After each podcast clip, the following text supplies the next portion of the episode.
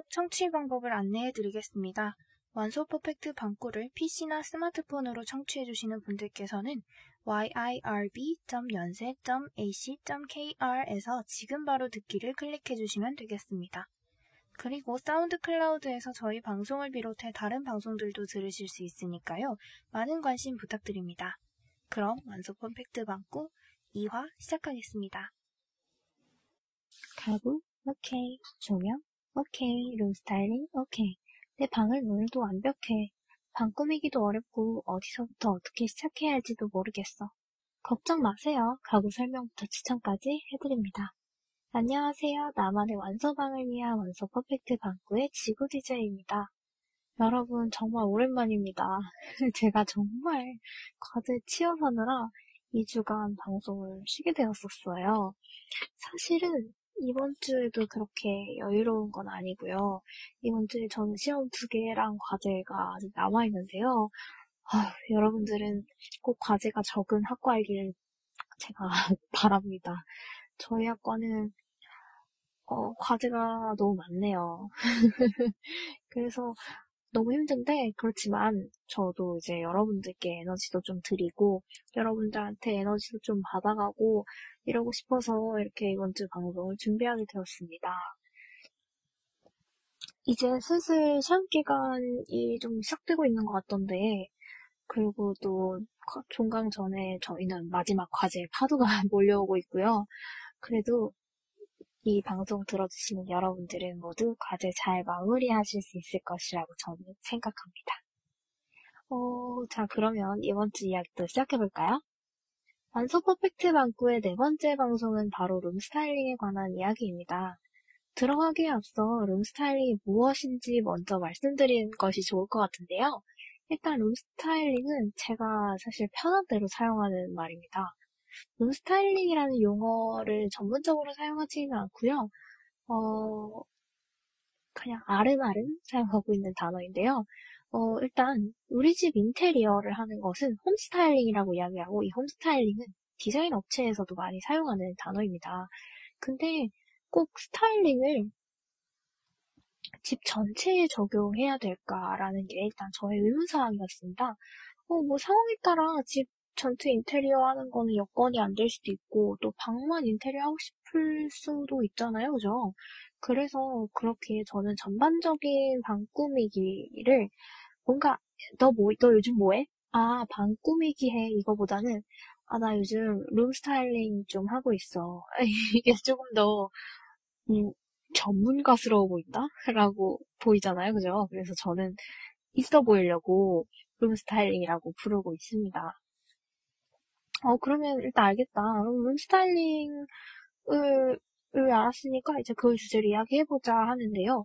사실 해볼 수 있는 이야기는 다양해요. 어, 왜냐면 저희가 앞서 방송했던 침대, 그리고 옷장, 화장대, 책상, 의자 이런 것들은 다 독립적으로 바라봤던 것들인데요. 어, 일단 룸 스타일링에 앞서서 그것들을 먼저 한 번에 바라보는 게 먼저일 것 같습니다. 어, 우리 각각 너무 예쁘게 뭐 의자도 꾸미고 침대도 꾸미고 책상도 꾸미고 이래놨는데 합치고 보니까 이게 무슨 혼돈의 카오스인가 싶은 경우가 있지 않나요? 이때는 사실 컬러감이 통일되지 않은 경우에 그렇다고 볼 수 있습니다. 책상은 핑크 계열, 화장대는 브라운 계열, 침대는 옐로우 계열. 어이구, 색깔이 너무 많아요. 이러면 혼돈이 생기겠죠.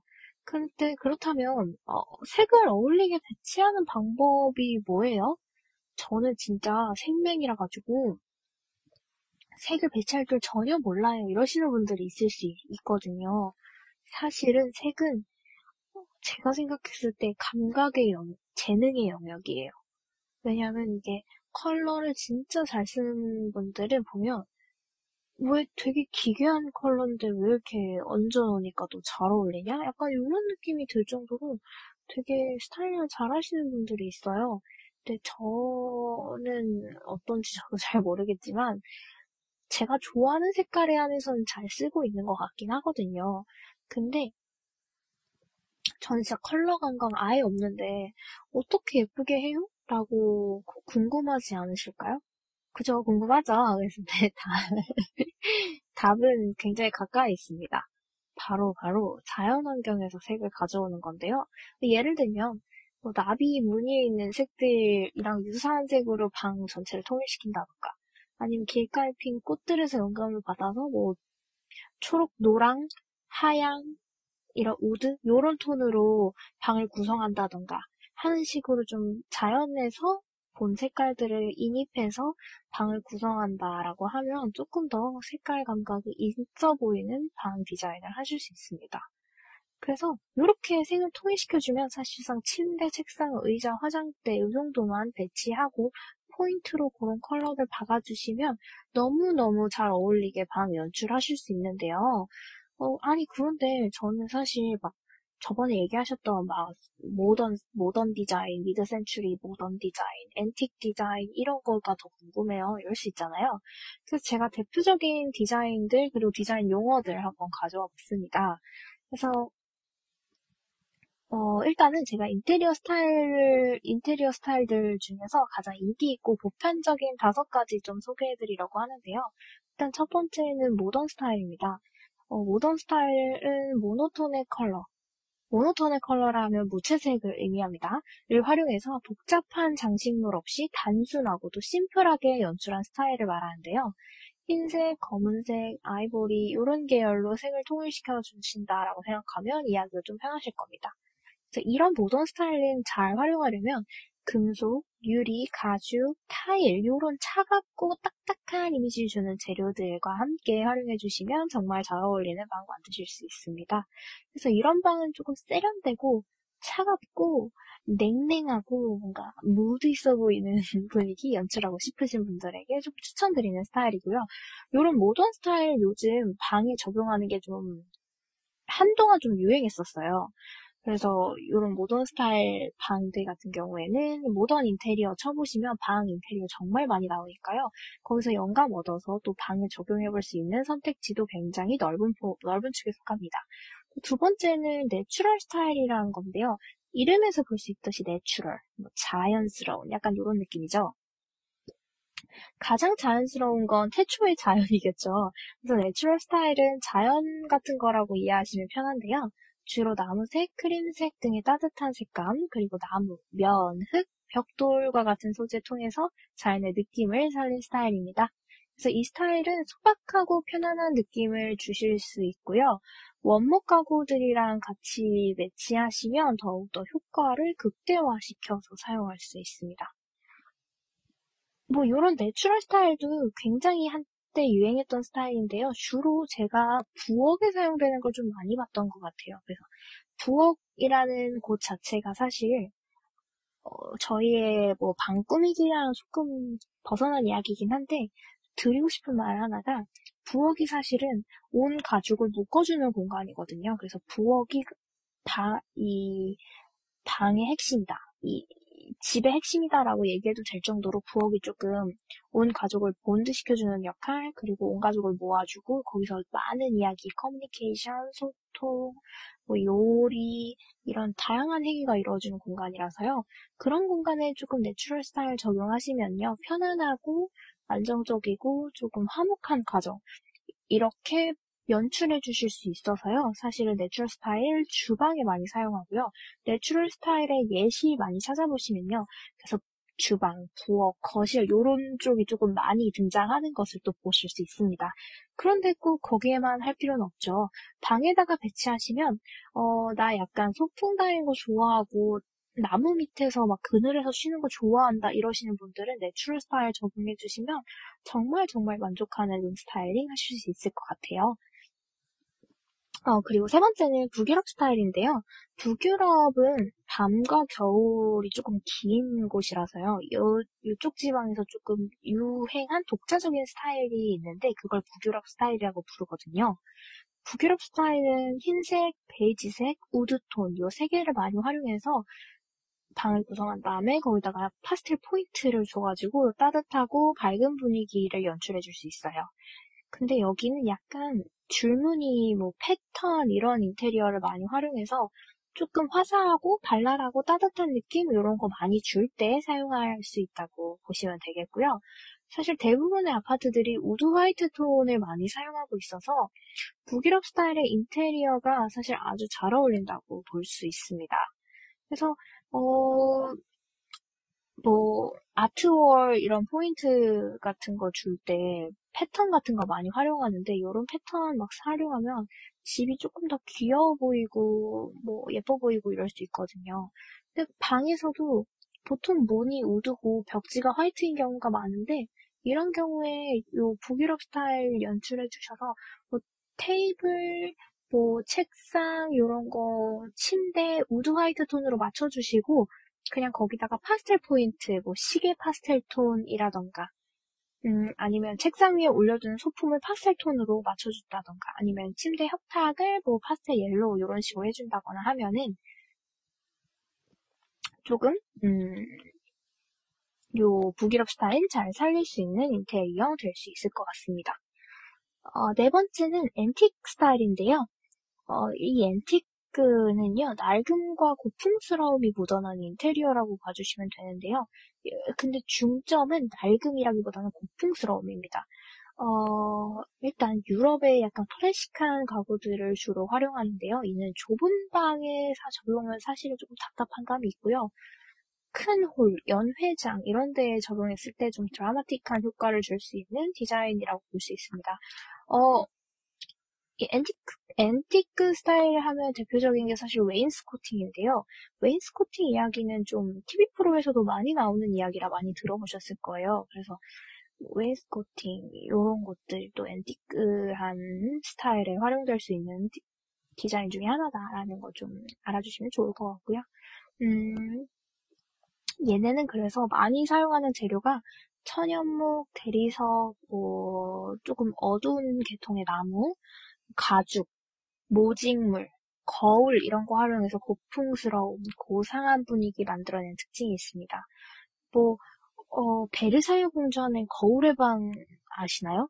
약간 그런 느낌 나는 인테리어가 조금 앤티크 스타일이다라고 생각해 주시면 되겠고요. 거기도 홀이 되게 크잖아요. 그래서 조금 큰 연회장에 거울과 뭐 여러 몰딩들 그리고 앤티크한 가구들 배치해서 조금 우아한 식사 자리 이런 분위기 만들어주는데 좋다라고 생각해 주시면 되고요. 그래서 앤티크 스타일은 사실은 가정에서 많이 사용하지는 않는 디자인이에요. 근데 집이 진짜 크다, 나 뭐 집이 거의 뭐 한 이백 평 넘는다 이러면 뭐 앤티크 스타일을 적용해도 나쁘지 않죠. 어, 마지막으로는 빈티지 스타일인데요. 이 빈티지 스타일은 앤티크 스타일이랑 조금 다르게 앤티크는 중세 스타일의 제품을 사용하는 건데 빈티지는 진짜 세월이 묻어나는 디자인을 말합니다. 그래서 빈티지 스타일에도 레트로풍이랑 인더스트리얼풍이 존재하는데 레트로풍은 이제 갈색, 검은색, 회색 이런 색깔 많이 활용해서 시간의 흐름이 느껴지는 분위기 좀 연출하는 게 레트로풍이고요. 뭐 우리 레트로 이런 말 많이 쓰잖아요. 그래서 정말 옛 것 같은, 이 집이 좀 된 것 같은 이런 느낌을 주는 걸 레트로 스타일이라고 보시면 되고요. 이런 레트로 스타일은 사실은 뭐 책방, 뭐 엘피 플레이어 이런 것 파는 곳, 뭐 요런 데에 많이 적용되는 인테리어죠. 사실은 조금 레트로한 분위기가 있어야 사람들이 조금 더 오래 스테이해서 뭐 이걸 보고 느끼고 이러니까. 그래서 어, 요 레트로풍은 사실은 집에 적용하는 것들은 제가 많이 보지는 못했던 것 같습니다. 그리고 다음은 약간 인더스트리얼풍인데 이 인더스트리얼풍은 공장 같은 느낌을 주는 거라고 생각하시면 되는데 그래서 철제, 막 오래된 나무, 벽돌 이런 거친 느낌을 주는 디자인인데요. 이것도 사실은 제가 룸에 적용하는 거는 잘 못 봤어요. 뭐 인더스트리얼풍은 우리 흔히 말하는 인스타 감성 카페 아시죠? 인스타 감성 카페 어 약간 공장에 있는 것 같아요. 어 날것이에요. 약간 이런 느낌 주는데 좀 많이 쓰이는 디자인이다라고 생각해 주시면 되고요.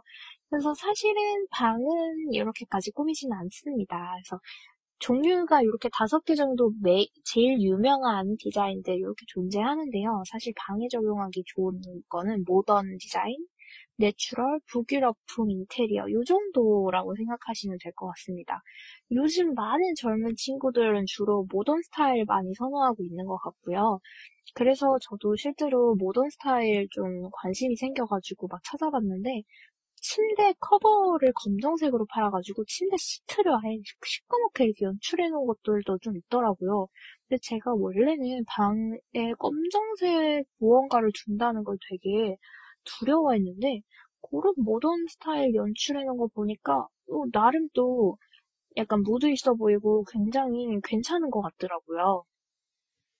그래서 저도 요즘 무채색에 꽂혀서 사실 제 방과는 좀 무드가 많이 다르긴 한데 한번 도전을 해볼까 이러고 깔짝깔짝 대고 있는 디자인 스타일이기도 합니다. 그래서 무채색이 진짜 연출해놓으면 정말 깔끔하고 정말 예쁜데요. 또 그만큼 또 연출하는데 고민이 또 필요한 색인 것 같다는 생각이 들기도 합니다. 왜냐하면 블랙 앤 화이트를 너무나 많이 매칭시켜버리면 이게 약간 어, 어, 어, 약간 어지럽다 이런 생각이 들기도 하는 것 같아서요. 사실 방에 연출된 모던 스타일 사례는 정말 많으니까요. 찾아보시면서 한번 비슷하게 따라해보는 것도 방법일 것 같다는 생각이 들기도 합니다. 음. 네, 그렇게 이렇게 인기가 좀 많은 이름이 붙여진 대표적인 디자인들도 존재를 하는데요. 이름 붙이기 애매한 디자인들도 많이 존재해요. 저도 지금 제 방 인테리어 에 마땅한 이름이 없어서 이름을 붙여줘보자 하면 퀴치 와이 투 케이 카오스? 뭐 이 정도로 붙여주고 싶네요. 네, 일단 뭐가 많아서 카오스인 것 같긴 해요. 그래서 사실 꼭 이런 디자인을 따라해야 되는 것도 아니에요. 그래서 룸 스타일링이라는 거는 사실 개인의 취향을 듬뿍 담아서 만들어지는 거고 그럴 때 가장 아름다운 거다라고 저는 생각하거든요.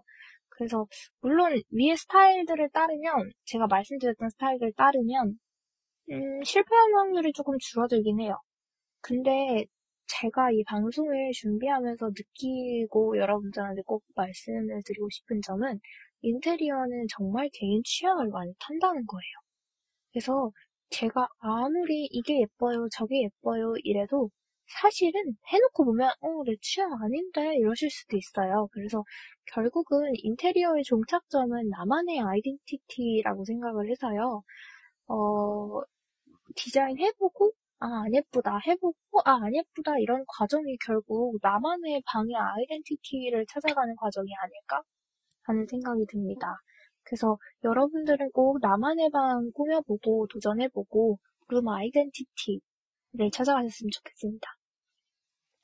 저도 아직 그걸 찾아가는 과정입니다. 그래서 매년 저도 배치를 좀 바꿔보고 있는 건데요. 근데 그렇지만 하나하나 이게 바뀌면서도 그대로 유지되는 것들, 이제 저의 취향들로 채워지고 있는 방을 보면서 어, 집이라는 존재가 뭐 휴식, 뭐 아니면 생리현상 해결, 뭐 이런 그 이상의 의미를 가지게 되는 것 같아서 어, 되게 인상 깊습니다. 제 방송을 통해서 여러분들도 방의 자아를 찾아주셨으면 좋겠다는 생각이 있는데요. 그래서 제가 이렇게 열심히 지금 사 주 동안 달려오고 있는데요. 어쩌면 마지막 결국에 제 방송의 목표는 나의 방의 아이덴티티를 어떻게 담아낼 수 있는가. 나만의, 진짜 유일무이한, 유일무이한 나만의 방은 어떻게 만들 수 있는가를 같이 한번 고민해보는 시간을 가졌으면 좋겠다라는 생각에 만들어 본 방송이거든요. 그래서 여러분들도 오늘 방송 들으면서 조금 내 방에는 나만의 개성이 어떻게 담겨있지? 그럼 어, 나만의 개성은 어떻게 담아내면 좋을까? 하는 고민을 좀 같이 해주셨으면 좋겠다는 생각도 들어요. 그래서 어... 오늘 네 번째 방송 이렇게 열심히 끝내왔는데요. 어느덧 다음 방송이 마지막 방송이 되었네요. 다음 주는 소품에 대한 이야기를 해볼 것 같습니다. 그래서 결국 제가 계속 이야기한 나의 아이덴티티를 표현할 수 있는 끝판왕이죠, 소품이. 그래서 오늘에 이어서 다음 방송까지 같이 룸 아이덴티티를 찾아가 볼 수 있었으면 합니다. 그럼 저는 다음 방송 또 열심히 준비해서 올 테니까요. 다들 시험 잘 보시고 시험 기간이 끝나고 만나요. 안녕.